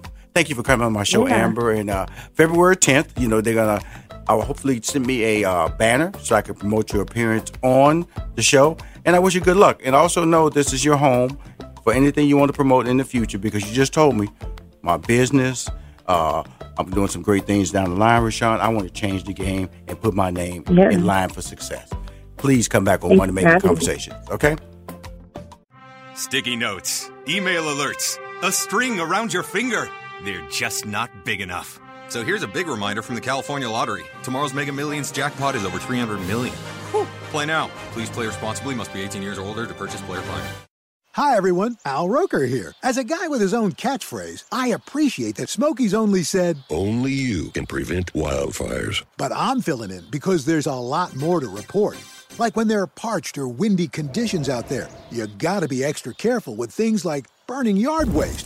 After all, wildfires can start anywhere, even in your neck of the woods. Go to smokeybear.com to learn more about wildfire prevention. Brought to you by the U.S. Forest Service, your state forester, and the Ad Council. Look through your children's eyes to see the true magic of a forest. It's a storybook world for them. You look and see a tree. They see the wrinkled face of a wizard with arms outstretched to the sky. They see treasure in pebbles. They see a windy path that could lead to adventure. And they see you, their fearless guide through this fascinating world. Find a forest near you and start exploring at discovertheforest.org. Brought to you by the United States Forest Service and the Ad Council. My next guest is a two time Billboard 40 Under 40 power player. In his career, he has overseen the development of many notable artists and brands, including Anita Baker, Emily King, Corey Henry, Luke James, Michelle Williams, Miguel, Kool and the Gang, Lecrae, Leon Thomas, festivals like Outside Lands Music Festival, and many more. He is an artist manager, founder of Culture Collective and Culture Collective Records. Please welcome back to Money Making Conversation, my man, Jonathan Azu. Hey, how are you doing? Hey man, got it's a hey man, it- the, the, intro only gets bigger every time you come on the show. I appreciate that. I, I appreciate the, the, the, invite and to, to be back on the show speaking with you. Well, you know the great thing about uh, watching your brand and and it's all about reinventing yourself. You know, you're doing this this this process, and then all of a sudden you see an opportunity, but there's always a, a possibility that that shift may not work. In the process of how Mhm. you're building your brand and and leading talent, but also recognizing that you are a brand and a talent too. How do you separate the difference? I, you know, it's interesting. I mean, I, I've, I've always considered myself personally a brand, right? And and you know, I, I, people ask me, "What do you do?" And I, and I usually say, "Well, I'm a, I'm a marketer at heart." Right, but I'm, an artist manager, Right. And I apply that market that, that approach to marketing as it relates to my my dealings with my clients, but also as it relates to myself as a brand. And I, I, I used to always think about myself like a, a blank cereal box, right? Right. And Mhm. walking down the aisle of a grocery store, you know, what are the what are the things, what are the images, the colors, what's on the side of the packaging that is going to make so to say I want to I want to buy that or I want to do business with that person. And um, you know, I figure out what are the elements that make up Jonathan Azu. What are the elements that make up Culture Collective? Mm-hmm. And I think about that packaging and the things that we want to apply to it. And that's all marketing. Yes. Right? That's all marketing. That's all brand development. Right. Um, and we apply that. We apply that same that same approach to working with our clients as well as uh, ourselves. Well, you know, uh, the good thing about it, I know a lot of your clients, and uh, just a little side note: Anita Baker, "Giving You the Best That I Got." My wife and I got married on that song. That was our song at our wedding. So, you know, I always wanted to tell Anita whenever I meet her, I'm gonna hug and say, "32 years later, we still together, Anita." And your song, your song helped us out. And so, but you know, Congrats to you, then. By the way, on 32 years of marriage. That is Thank you. amazing. Thank you. Uh, it, it really, I appreciate uh, what you're doing. Let's let's let's define what uh, from uh, when I, my research. Uh, you founded Culture Collective in 2019. The importance of Culture Collective as regards to urban artists make up less than one one percent of the client base at stations uh, uh, at top firms nationwide. So, just a drive to understand that that urban artists are underrepresented in a field that they they, they may dominate, and so that's what the basis of your development. Correct. Yeah, yeah, absolutely. I mean, I, as, as somebody that sat at the top of major organizations and had an opportunity to look down at, you know, what what's what's coming up next, what's what's having a cultural impact, but then also who's working on it. I saw this massive lack of diversity and inclusion um, within the corporate ranks of these bigger companies. Um, and then in addition to that, you know, you look at the artists that are that are the the, the, the trendsetters and laying the pavement in today's generation, and you know, they look like us, right? And Right. the people that are representing them do not. Not that, that it's it's necessarily a, a, a race thing, but ultimately, from a culture perspective, you want to be able to look across the table and know that you're that you're you're um, you know somebody really connects with what, what you're doing. So I, I started Culture Collective with that mindset, with the mission statement, where diversity and inclusion is how we think about who we work with and how we hire. Right. And my goal is to really, really have a well represented set of team members that can sit with our clients and come up with the concepts and ideas to build their career. And that was the birth of Culture Collective. Uh, and, you know, yeah, I'm having a lot of fun. It's been almost a year since we last spoke. Yes, sir. Uh, I joked that we, we still have that new car smell, you know, right? So Mm-hmm. we're, we're in, but we're you know we're having we're having a lot of fun and and being entrepreneurs, we get an opportunity to look at opportunity spaces that um, that need to be filled, and within that, we we have some clients that were in between record labels. Right. Uh, they, they didn't have partners to put out music, but they had very, very flourishing careers in touring and other other aspects of what they were doing. But they just didn't have a partner put out music, and I started to look at well, why why can't we put out that music, and what are the barriers and entries of us putting out that music? Mhm. Um, and um, you know, we started Culture Collective Records with that in mind, and Right. uh, we, we we partnered with InGrooves, which is a Universal company Mm-hmm. to help make sure that our artist music is available across all digital service providers. And we work closely with their team on the marketing and promotion of those artists. And Luke James, who's a longtime client, is the first artist to be released through this new venture. Right. Um, his new album, To Feel Loved, was released on January 31st. Um, to Feel Loved, excuse me, was released on January 31st. And uh, we not only are the managers for Luke, but now we're proudly the record label for Luke.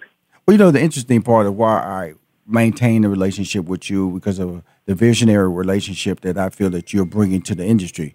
When you talk about the limited recognition of, you know, urban talent, African American talent, or talent of color, how we participate, but we seem to be bottled in. You know, I know I know that for a fact because I executive produced and cre- co-created the Steve Harvey Morning Show, and I was on there from 2000 to 2016. So I know how the music industry can industry can play itself out.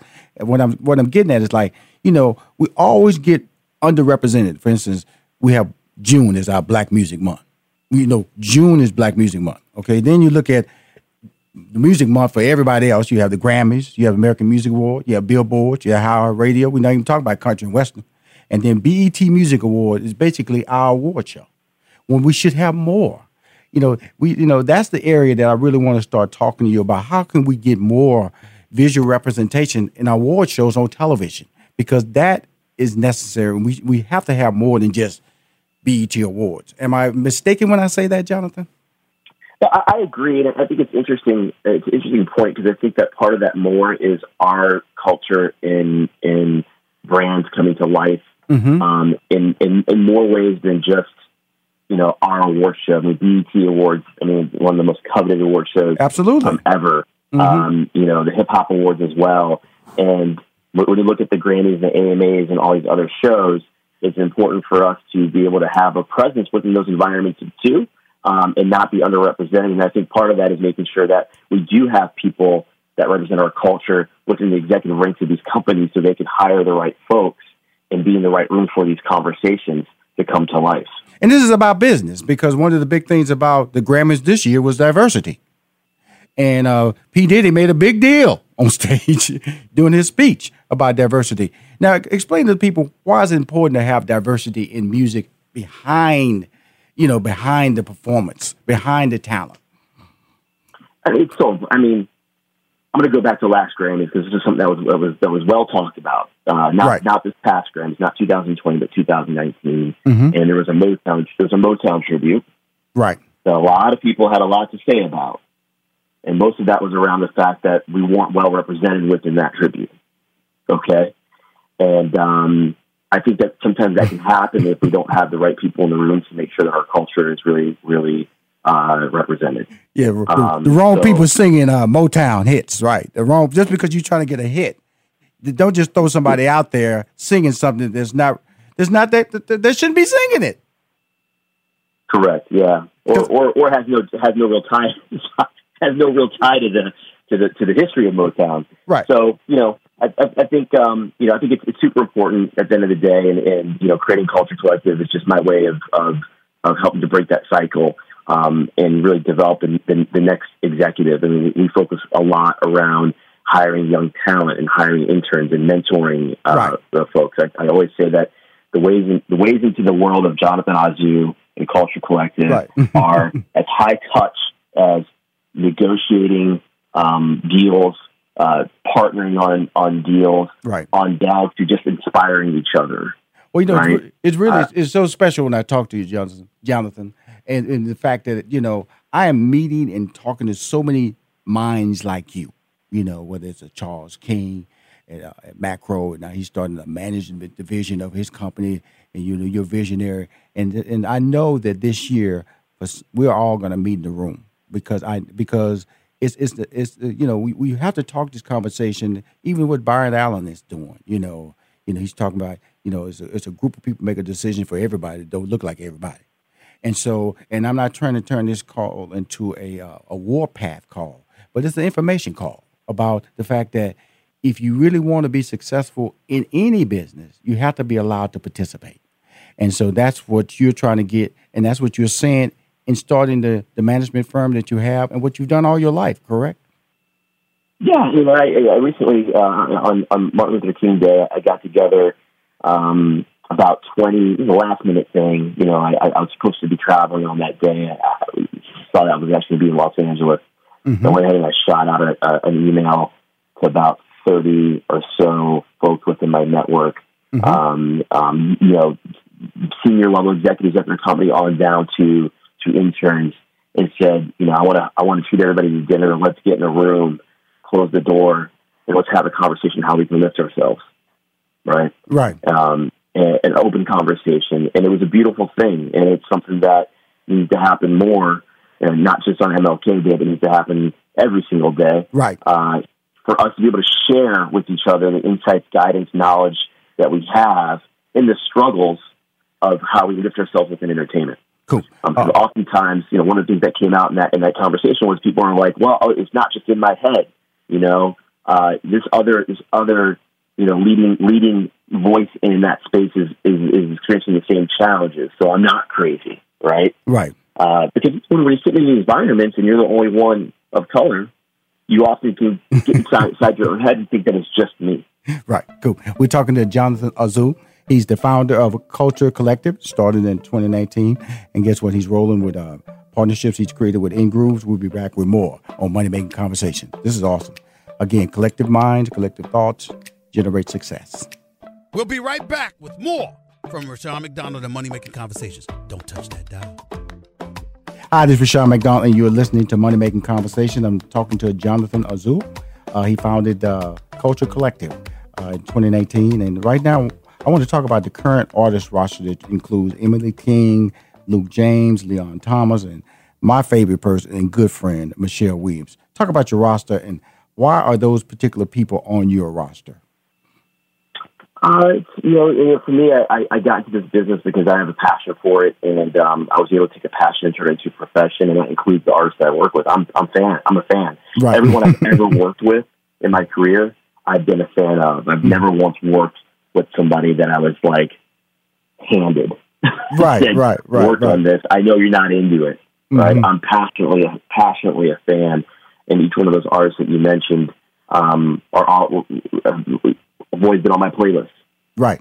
So it's exciting. It's exciting to be to, to be working with them, and it's exciting to experience growth. And you know, as you know, being a entrepreneur and successful business executive yourself, growth is a is a is a is a powerful world word. Mm-hmm. Um, and um, you know, we develop a lot of really great blueprints and roadmaps to help to help help uh, help growth. Right? right, and that's from a bottom line standpoint. That's from an audience reach standpoint. That's from a streaming standpoint, from a ticket sales standpoint. Uh, and each one of those artists has had great growth over their, their, their careers working with us. Well, it's really important. Uh, when I'm looking at you, when I, when I introduced you, we was talking about your the brands that you've seen, overseen the development. Anita Baker, Emily King, Luke James, Michelle Williams, Miguel, Kool & the Gang, Lecrae. That's my man right there. So that's that's gospel, gospel. That's Miguel. That's hip hop, Kool & the Gang. You know, there's R and B, Anita Baker. There's sultry R and B. You know, okay, that's that's a love affair of music. That means your playlist is like you grooving and you're popping and then you're praising the Lord. exactly. Yeah, yeah, yeah. Totally. Um, you know, it's again, it's, it's soul food in some form or fashion, right? Mm-hmm. And it's really, really important that. So, what do you see the direction of music? Like I was at, I was at NATPE, that's the National Association of Television and Program Program Executives, and podcasts was just a rage. You know, we know streaming out there came out and exploded and uh, now podcast is the rage of not just the audio version of, but the video version of podcasts is next level. With that, you'll you'll see that more and more being being spoken about because they realize the generation really don't care about an 85 inch screen on the wall. They really don't. They care about what's in their hand And right now, what's in hand is things they're willing to download, willing to play, willing to carry with them. What is the future of music in that in that particular era or that particular space, or does it stay the same?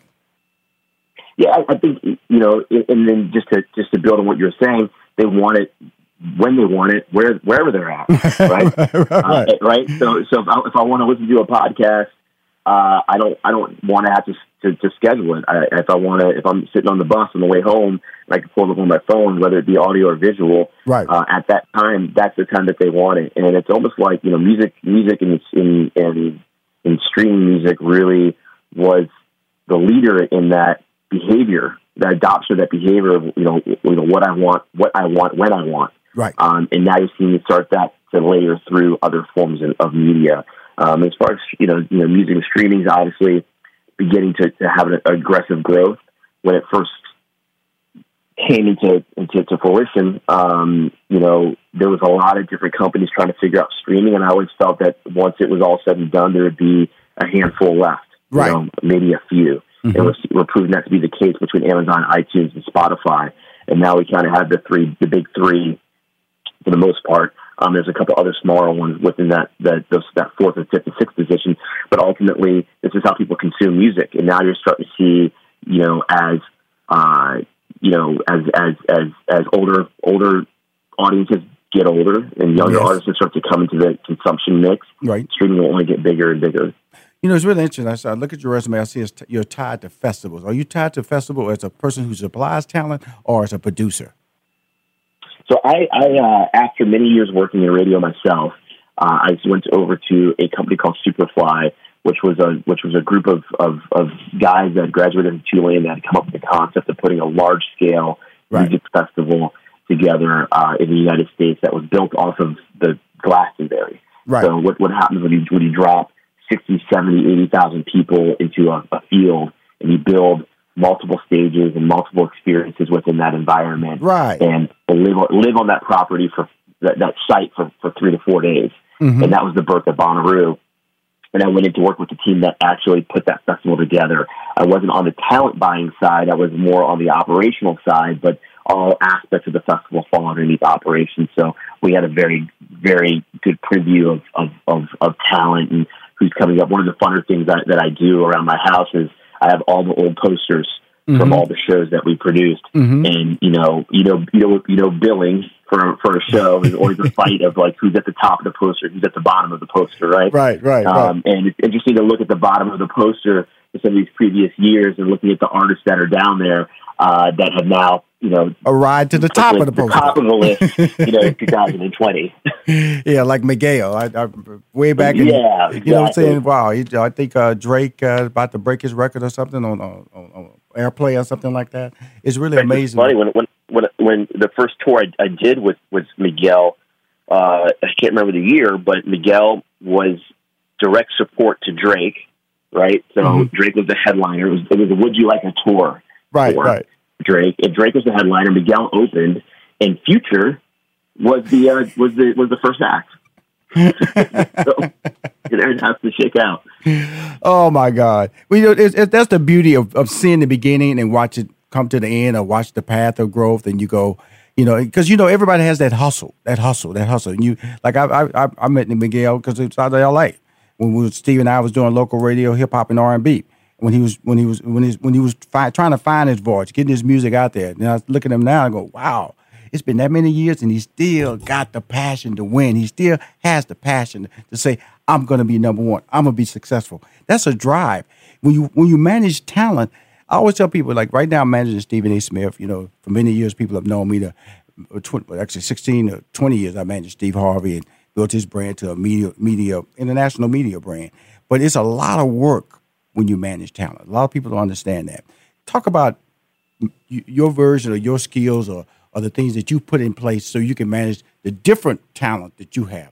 Yeah, I think for me, you know, it, I, I'm at an inter- interesting intersection because I spent many years in, in media. You know, do, you know, I was, I was essentially doing label relations um, and developing interesting partnerships for CBS Radio corporately. So we had 180 radio stations, 50 program directors, and then I leave that world and I go into the live event festival business when festivals were just really t- starting to take off in the United States, right? We were we were pioneers in that space, and now you see a lot of festivals out there, but we were the first to be there. And then to jump over and help help to run Red Light, which you know eventually became one of the biggest management companies in the world. Right. Mm-hmm. You know, I had this like I'm sitting at this interesting intersection where I had the ability to be able to go in there and work with artists, and when things come up as relates to their career, I'm one phone call away from you know, you know, figuring something out in the live event space, in the media right. space, technology space, or the management. I've, I've been around there. I've been around all these places. So one of the things that I always try to bestow upon the young executives that work on my team is let's get you as diversified as possible, right, in your skill set right. and your ability to be able to um, speak from a strong standpoint of various topics of business because you have experience within those worlds. And you mentioned it. You said, I hear you. Radio, you know, red light. You talk about management which means you see contracts, which means you you're dealing with uh, decision making situations. When you talk about the festivals, you talk about the operational end. You know that those those things like uh, really help you out. I'm a sitcom writer, just myself. I'm a stand up comic, so I understand talent. I'm the go. I manage shows. I produce shows. So when I walk in a room, there's a lot of information that I can absorb rapidly and make decisions associated with it. And that's all you're saying to young people as they come into or being mentored by you the more you know, the more diversified your palate is for information that you've absorbed through experience. That's how you have longevity in this business and respect in this business. Correct, Jonathan? That's absolutely right. You know, that's absolutely right. And, and respect is a big thing. I mean, you want to, you know, you know, conduct and character and respect. Ultimately, that's all businesses, but especially within entertainment, especially as a minority within entertainment, you want to make sure you preserve that in the best way possible. So, conducting yourself in the most positive, upbeat, respected, professional manner possible, mm-hmm. you can do nothing but grow. Well, that's your approach. Well, my great, my friend, just recap a little bit about your partnership with Ingroove before we wrap up the interview. Uh, that you you have Culture Collective Records, you have a partnership with Ingrooves. Talk to us about again why was that launched in that manner, and what's the future? Yeah, Luke. So Luke James is a, is a client that we've worked with for, for many years, and Luke um, was, was a former major label artist, and for various reasons had left the Island Records um, uh, label, which is a major record label, and here here he was sitting with a, a, a bank of beautiful music to put out and nobody to partner with to do it. Um, and you know, we're as his managers dealing with him on a daily basis on developing his roadmap and his career say, well, what if we just develop a strategic relationship and let's we'll put the music out. We'll we'll be the label, right? Right. Um, and I, I I've done some work with Ingrooves in the past, a lot of great success with them. And when I sat with them and Launch Culture Collective a little less than a year ago, I went over to their offices and shared the vision and mission statement of the company. They thought it was great. They thought it was very much needed in the business. And at the same time, they said, if there's any way in which we can be helpful um, to you or your clients, we should have a larger conversation. And that was you know, the, the, the birth of our first, uh, uh, you know, you know, brainstorms around coming together to develop a pipeline for us to be able to put music out through their system. So, uh, fast forward eight months later, you know, Luke James is going to be putting out his release through the the Ingrooves Universal pipeline into digital service providers. Mm-hmm. Um, we are the we are the you know working with Ingrooves um, on all aspects of this release, and uh, it's been great. It's awesome. been a great, great relationship. Awesome. As always, articulate, informative, and uh, spewing out the knowledge we all need to hear. Jonathan Azu. Thanks for coming back on Money Making Conversation. We talk again. Let's say another six months. Is that cool? Absolutely. I appreciate you, brother. Talk soon. Bye bye. And we're live here outside the Perez family home, just waiting for the. And there they go, almost on time this morning. Mom is coming out the front door strong with a double arm kid carry. Looks like dad has the bags, daughter is bringing up the rear. Oh, but the diaper bag wasn't closed. Diapers and toys are everywhere. Ooh, but mom has just nailed the perfect car seat buckle for the toddler. And now the eldest daughter, who looks to be about 9 or 10, has secured herself in the booster seat. Dad zips the bag closed, and they're off. Ah, but looks like mom doesn't realize her coffee cup is still on the roof of the car. And there it goes. Oh, that's a shame. That mug was a fam favorite. Don't sweat the small stuff. Just nail the big stuff like making sure your kids are buckled correctly in the right seat for their age and size. Learn more at nhtsa.gov slash the right seat. Visit nhtsa.gov slash the right seat. Brought to you by NHTSA and the Ad Council. Adoption of teens from foster care is a topic not enough people know about, and we're here to change that. I'm April Dinwiddie, host of the new podcast, Navigating Adoption, presented by Adopt US Kids. Each episode brings you compelling real life adoption stories told by the families that live them with commentary from experts. Visit adoptuskids.org slash podcast or subscribe to Navigating Adoption presented by Adopt US Kids. Brought to you by the U.S. Department of Health and Human Services Administration for Children and Families and the Ad Council. What grows in the forest? Trees? Sure. Know what else grows in the forest? Our imagination, our sense of wonder, and our family bonds grow too. Because when we disconnect from this and connect with this, we reconnect with each other. The forest is closer than you think. Find a forest near you and start exploring at discovertheforest.org. Brought to you by the United States Forest Service and the Ad Council. My next guest currently is a motivational speaker, author, patented inventor, and an award winning behavioral therapist for over 16 years, and an entrepreneur. He recently launched an apparel company called Gangster Mindset, LLC, that is redefining the word gangster with a positive spin. Please welcome to Money Making Conversations, Dr. Marc D. Baxter. Ah, thank you, thank you. It's truly a pleasure and an honor to be here. I appreciate you, uh, Mr. Rushion. It's always a pleasure. Well, awesome, my friend. Uh, you know, I'm, I'm, a member of the LinkedIn LinkedIn uh, Social Media Society, so I get a chance to watch your videos. I'm Yeah. motivated. Uh, I find them entertaining. I find them. Uh, uh, I could never do them because you, you know, you're very active. you're very active in your in your in your video video. Explain that Yes. technique that you developed in in your videos.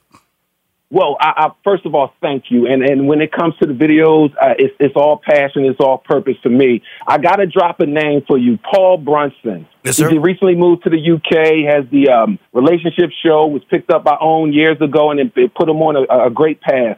I was in a mastermind group with Paul, and he said, "Marc, your power, your energy is amazing, but you got to get it out to the world." So he said, in today's era of social media, you just got to let it all out. And that led me to start doing videos, and I was standing still. He said, Marc, that's not enough. You're too powerful. start walking around. And then when I was in Atlanta, I was at John Hope Bryant's Hope Global Forum. And that was the first one I did walking around. And he said, That's good, Marc. I feel it, but it's another level. And, and, and listen, Mr. Rushion, when I started putting that video camera down and just started letting God use me naturally, that's what you see today. And that's what's bringing everyone in the world to taking notice. Uh, when I take notice, I, I show it to my staff. Uh, I told them, I said, "This." I held up. I said, "This is the guy I want on my show right here." Marc, look, look at him. This guy right here. Look how he moves back. He he runs to the camera. He goes back. He makes that statement and he steps back. I said he does it everywhere. He can be he can be on the street. He can be in the parking lot. He can be in front of a building. I just love the fact that you're saying you're willing to take your your message wherever it needs to be heard. That's basically what you're saying in your videos, correct? I am definitely saying that. And here's the thing. See, I get motivated when I can motivate others. God set me up. And see, what happens is that this is the only thing that's this liberating for me. It's liberating. I've been holding that power in for so long. And now, I, and you know, we'll get into other uh, questions later, but I made millions and lost it all, but now I'm in alignment with my purpose. Right. So now I'm able to do things like this video and just let all the power out because my job is to take the power that's in me and transfer it to the people of the world. Well, uh, well, you do. You caught my eye, and I, I find you because I feel you know when you when you're in this business, it's a competitive business. Okay, motivation, ins- information, and you know what what separates you, what catches a person's eye, and, and and allows them to share your views, and that's the whole thing of social media. You know, you're a marketing and branding machine, and so what's your hook? What's your take on it, and how you can grow your brand, and basically what you're doing in in developing this technique, I find it. uh, I, I, com- I congratulate you on that. And one of the reasons I'm a fan is because I know that's tied to a plan, a plan of action. Correct? Yes, absolutely.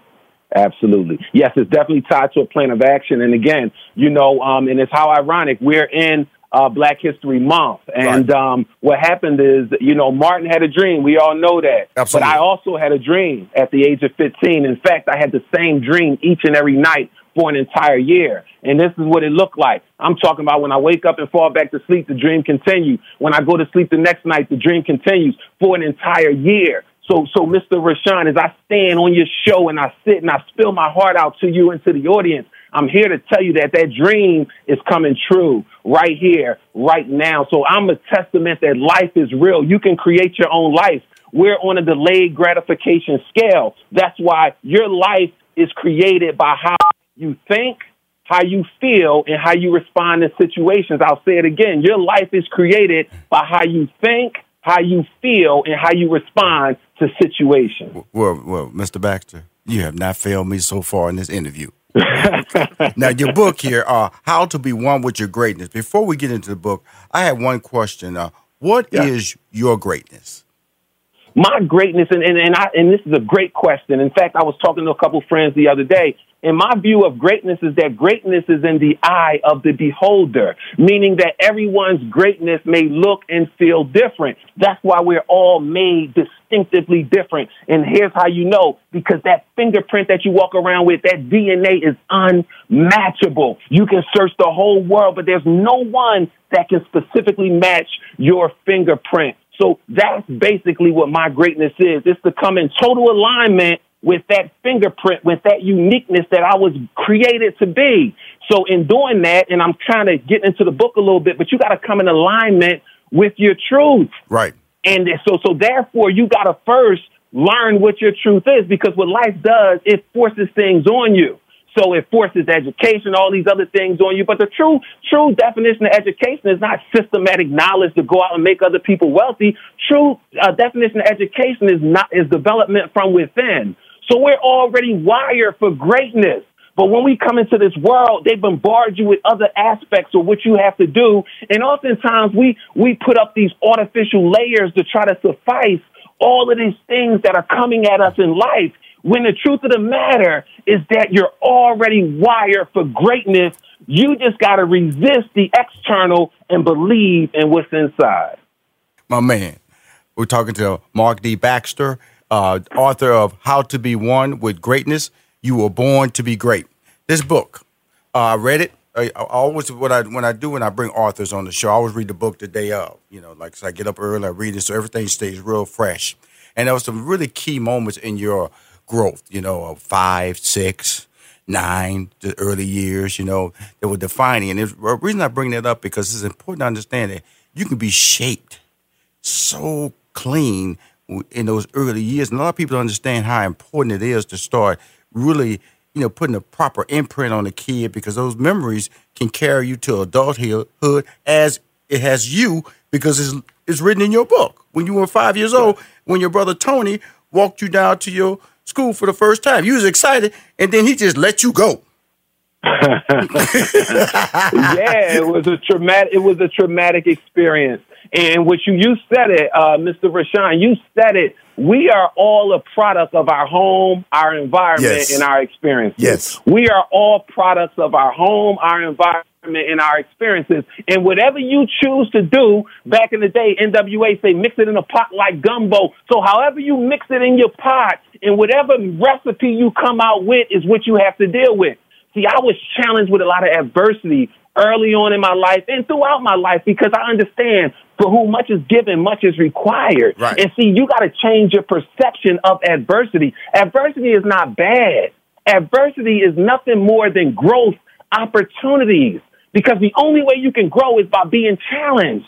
So you got to change the way you look at adversity. And that's what my life has taught me. Early on in my life, I'm from, I'm from a very dysfunctional household. Right. I have a mom that didn't finish uh, high school. She's from South Carolina, had to grow up really, really hard. And I have a dad that only went to the sixth grade from Savannah, Georgia. And they both migrated here to Philadelphia and, and, and, and created a relationship. And don't get me wrong, uh, God rest my dad and my mom. I lost my dad on June 8th of 2018. I lost my mom on June 20th of last year, 2019. God rest their soul. But the truth of the matter is that, you know, I'm a realist. They should have never been married. You know, they created a, I I love my siblings and I'm thankful for being created, but you know, you got to call a spade a spade. Now, Right. growing up in that household, it was very traumatic. Right. I mean, they slept in separate rooms, threatened to kill each other every day, blah, blah, blah. And then we were in the hood. We were from poverty. Right. And then on top of that, and so, so, so everything is just reinforcing the negativity. Right. And then on top of that,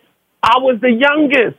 And I mm-hmm. had all of this drive and all of this insight inside of me, and I had no outlet to let it out. No So mentors. No mentors. No, no mentors. You know, that came later on, and I found refuge through football and in church. That saved my life, and I poured all of my pain into it. And henceforth, it got me a scholarship to college in football, and I got a tremendous relationship with God because I didn't settle. You know, you got a choice.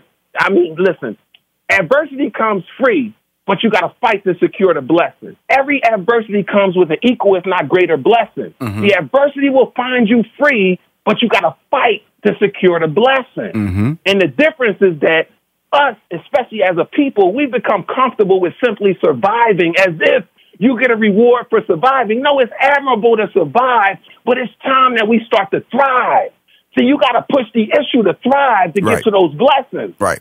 And that's what I just learned how to do, and that's what I'm showing the world how to do. Well, you're doing it on a, on a uh, first of all, you're successful, and you caught my attention. Thank you. That's why you're on Money Making Conversation. I'm talking to Marc D. Baxter, the author of the book How to Be One with Greatness. You were born to be great, motivational. He's honest. Uh, Marc, do you have a YouTube channel? Absolutely. Okay, cool. Absolutely. It's, it's in my name, Marc Baxter. Marc Baxter. And so, Yes. so all Yes. the videos that I see on um, LinkedIn are stored on um, your your YouTube channel. YouTube, absolutely. I have over two. Uh, I have hundreds of videos on YouTube. I haven't counted in yet, but I, I'm I'm very very active on YouTube. My daily videos on YouTube. In fact, I've been doing videos on YouTube for years. Right. It's just that I've I've picked it up. I've had great people around me. Right. You know, Paul Brunson to give me advice. You know, I'm on. You know, the Rushion McDonald show. So it's, it's amazing. I'm getting people around.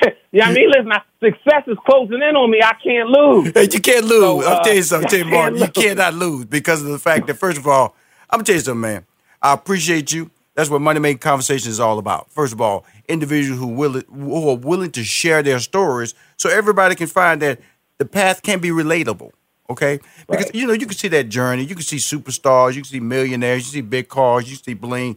Basically, was always played out in music videos. Now it's being played out in social media because people post their best. Nobody pay, posts their tragic. Everybody wants to post their best clothes, the best plate of food, you know, the best vacation experience. You know, they sitting in front, they standing in front of a car. They might not even own that car, but they standing in front of it. You know, so they're presenting that image to you. And so, so you are you are a guy who's sitting in the middle of all that. You know, okay, like it's like peeping through the curtains. And guess who's on the other side? Marc waiting over there. Say, come on over here. Don't be afraid. Don't mm-hmm. be afraid. Don't be afraid. And that's why I started Money Making Conversation. We're going to come back in our next break and get in more detail on this book. I hope you're enjoying the, the, the interview here, Marc, because I'm so happy you came on my show. Uh, I follow him on LinkedIn, uh, and uh, he's spectacular on LinkedIn. He he uh, motivates me every week with his videos, with his energy. As you hear in this interview, is incredible. We'll be back with more Money Making Conversation with my man, Dr. Marc Baxter. We'll be right back with more from Rushion McDonald and Money Making Conversations. Don't touch that dial. Hi, this is Rushion McDonald, and you're listening to Money Making Conversation. I host this show to bring individuals on the show that can um, give you information on how to be successful. I know their life is different, their path to success is different, but they will share with you nuggets of information that will allow you to understand that your path, your dreams can be achieved. Uh, one of the true uh, ins- inspirations of this whole technique of seeking your greatness or accepting your greatness is on the phone with me today. He has a very successful book out called How to Be One with Greatness. You were born to be great. Uh, Dr. Marc D. Baxter. Marc, how you doing today, my friend? Oh, I'm doing excellent, Mr. Rushion. And listen, it's such a pleasure to be here, and I want to thank you again for having me. Well, great. Um, like I was talking about, we, we kind of dipped in a little bit when, you know, like, I love the fact that, you know, you just told an honest story about your home life, but it was these these little slices of life that uh, stories or experiences that you provide in your book, like like dealing with issues, how we how we will hide and how we will shield, how we tend to stop ourselves, like like expecting something to happen, and then when it doesn't that happen that way, how do you deal with it? And that was that simple walk to school when your brother Tony was taking you, you thought he was going to walk you all the way to school, and you was having a good time. You know, you was barely keeping up with him, your little short legs, and he was just he was just walking normal. You know, wasn't even looking at you. You just trying to keep up, and then you just you just say a word or two. You thought this was going to be like a big brother little brother conversation. He's going to just tell you about life on the way, and he barely spoke to you. And then when you was almost almost out of school, he just pointed at it. You you got it from here. I got you. Now, oh man. But that's what life is about, though, because a lot of people they, they get on a job, they think the job is going to go this way, and then right. when the when the job throws them the curve, how they how they deal with it is the next step on how they're going to be successful. That's what I took away from that story. You walk into school with an expectation your brother's going to take you to the front door of that school, and he didn't. How you dealt with it along the way for the rest of your life really is who you are today. You're 100 percent right, and and and I thank you for the for the analogy you use with social media and things. I say the same thing. Uh, everybody proclaim their own goodness. It's a perfect place to reinvent yourself. but no, you're you're you're 100 percent right. It's all about which how you handle the situations that you're faced with. And when my brother was walking me to school, um, again, you were perfect. You were in, in your uh, analysis of me thinking it's going to be a big brother and little brother uh, interaction. I rarely saw him. He was uh, about 16 years older than me. I was the youngest, and it's a big gap in between us. And this was individual time. And then when he left me, but what I had to realize, and this is what I encourage us all to do, the first person you have to look at in any situation is yourself. Right. Because all of the answers to life's problems are in the mirror. And what I realized at a young age is that I misled my older brother. See, any situation that you're a part of, there's something that you got to learn, even if it seems like it's not your fault. Like if it seems like you're 100% innocent, there's still something you got to learn, or else you wouldn't have never been encountered the situation. So when I had to look in the mirror, I realized that I created that situation because I used to act tougher than I really was. You see, because I had these older brothers that were cool and fly, I used to act that way too. I act more mature. I had some pride in there. Right. And because of that pride is what my brother caught on to. He, he felt those vibrations, and in his mind, he didn't feel like he was doing anything wrong. He felt like he may have been doing me a favor because I was I, I, I was projecting as if I was more mature than I really was. So I had to look in the mirror first to acknowledge how could I do different or what how can I change my behavior in order to get a different result. And right. that set the tone for the rest of my life. And I realized I used to question God all the time because I didn't just have little things happen to me. I had big things happen to me. Like I didn't just break an arm. I broke my femur bone, the biggest bone in your body, your thigh bone. Right. So I had to be in a body cast for like three to six months. I had to learn how to walk all over again. So I, I didn't just have little stuff happen to me. And I used to always question, you know, God, why me? Why me? I didn't ask for my mom not to like me. I didn't do anything. Right. I didn't ask for her to, to, to, to, to do anything in her power to try to tear me down. You're the one that I look to. You're, you're my point guard. You're Right. my go-to person. Right. You're my quarterback. Right. You know what I mean? But what I realized about life is that that was just life challenging me to be my best self. And now that I was able to, to meet those challenges at where they are, and I mentioned earlier, every adversity comes with an equal, if not greater, blessing. The Correct. adversity comes free, but you got to fight to secure the blessings. And I'm just one that fights to secure my blessings, and now I'm just trying to help other people to fight to secure theirs.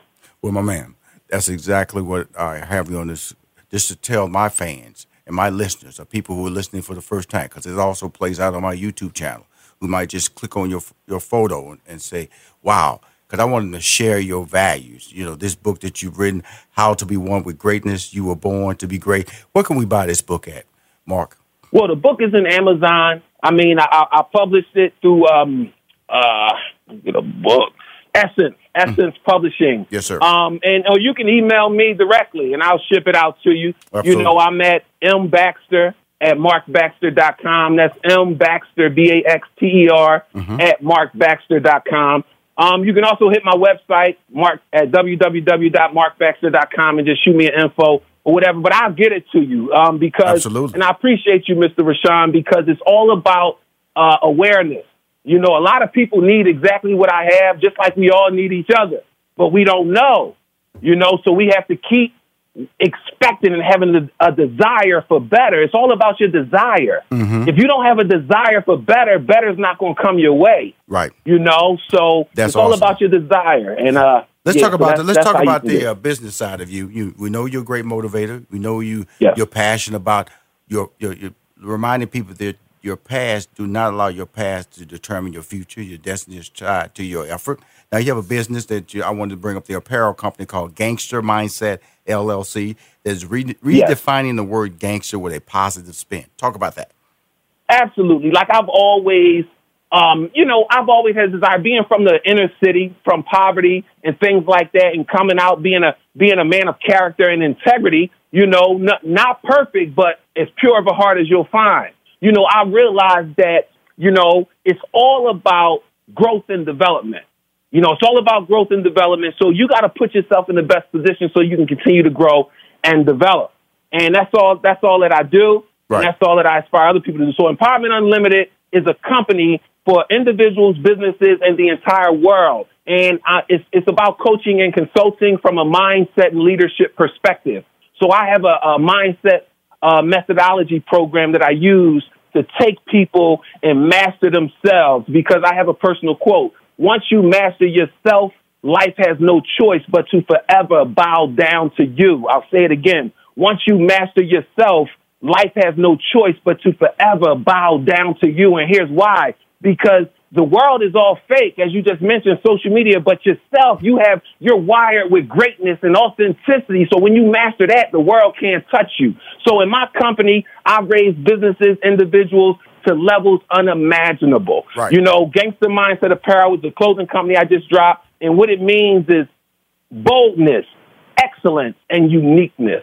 So every day I do a video and I give three steps on that video. The last step is always you got to develop a gangster mindset, and I give a different description of what gangster mindset is. In fact, today's video, the third point is you got to develop a gangster mindset, a mind bold enough to believe that life is always happening for you and not to you, regardless of what it may look like or feel like. My man. Woo! Okay, you know you got me fired up, right, Marc? You got me fired up. Hey, that's the You got me hey, fired up. Marc. Marc, Listen, Marc, Rushion fired up. Listen, mission accomplished. Thank you very much. Well, you know the beauty. First of all, you know it's not the last time on my show because I don't reach out to people because I have a vision. I'm a, people have called me a visionary. I see things and I talk to people and these conversations. A lot of people call me their uncle. And uh, you you can come into the Rushion McDonald Uncle Club because of the fact that I, I want to be there for you. You know, if you ever want to call and uh, I give you my cell, uh, if you want to call and say, Rushion, what do you think about this? I, I it's about not about me making money. It's about making ensuring you that you're getting the advice from I a successful person who's had many Right. paths out there, and and and many. Uh, some people call me a Renaissance man because I'm able to rechange myself. I'm able to reinvent the. The, the process of that path. I see an opportunity. Uh, what I do not do, Marc, is is think about it. I go for it. Right. And I, you know, I- Absolutely. well, well, is Rushion over there thinking? No, I think he's over there digging the ditch now. I think he's already laying the concrete to the foundation for his next house. I think that's what he's doing. So when you talk about look, before we get off there, when you say you contribute most to to business success, can you give us uh some, some nuggets on what you mean when you say that statement? Oh man, listen, business success is nothing more. See, before you got a business, you got an individual. All a team is is a group of individuals. Right. And what what makes it a team is the commitment to the common goal. Right. You see, so in order to have a successful business, you got to first have a successful why. You got to know your why. Why do you want this business? Who are you serving? Why do you want to serve that population? And as Daymond John says, I've been a, a Rising Grind ambassador. Now I'm a, a, a Power Shift ambassador for Daymond John over the last two years. And his main thing is know your target audience. Who are you selling to? So you got to know your why. Like, why do you want to get this product or this service out? And then you got to know who wants the service and product. And then you got to find creative ways to put it in their hands. Make them friends, make them, you know, customers. And you Right. got to, and, and that's what you have to do. And you got to constantly reinvent yourself. See, the reason when Puffy and Daymond John broke up, you know, I mean, not Puffy, when JC and Damon, and Damon, uh, I said Daymond John, when Puffy and Damon Dash broke up, Right. you know, from Rockefeller, You know what I mean? And Jay Z said, okay, you made you made Hove make another Hove in his record. See, so so what happened is that uh, Jay Z was able to reinvent himself. Yes. Now you see billionaire Jay Z. See, this game is about reinventing yourself because things constantly change. Life is about evolution, constant change. So if you think you can stay the same and continue to rise and elevate, you're wrong. So in order for you to be successful in life and in business, you gotta one, you gotta know your why. Yes. To the to the depth of it, you got to know your why. Why are you doing it? Why are you want to be successful? Who can you help? And then you got to know who who you going to help. Who's who likes your product? Who wants your product? Who needs your product or service? And then you got to find creative ways to make them want it and need it over and over and over again, while Love not it. being afraid Love it. to dive in and reinvent yourself. I'm talking to Dr. Marc D. Baxter, the author of the incredible book, How to Be One with Greatness. You were born to be great. Marc, thank you for coming on my show, Money Making Conversations. The pleasure's all mine, man. I thank you so much from the depths of my heart. And we will talk soon, my friend. Keep winning, and uh, I keep watching those videos, so you better not stop, okay? I can't stop, won't stop. That's the puffy one for you. bye bye.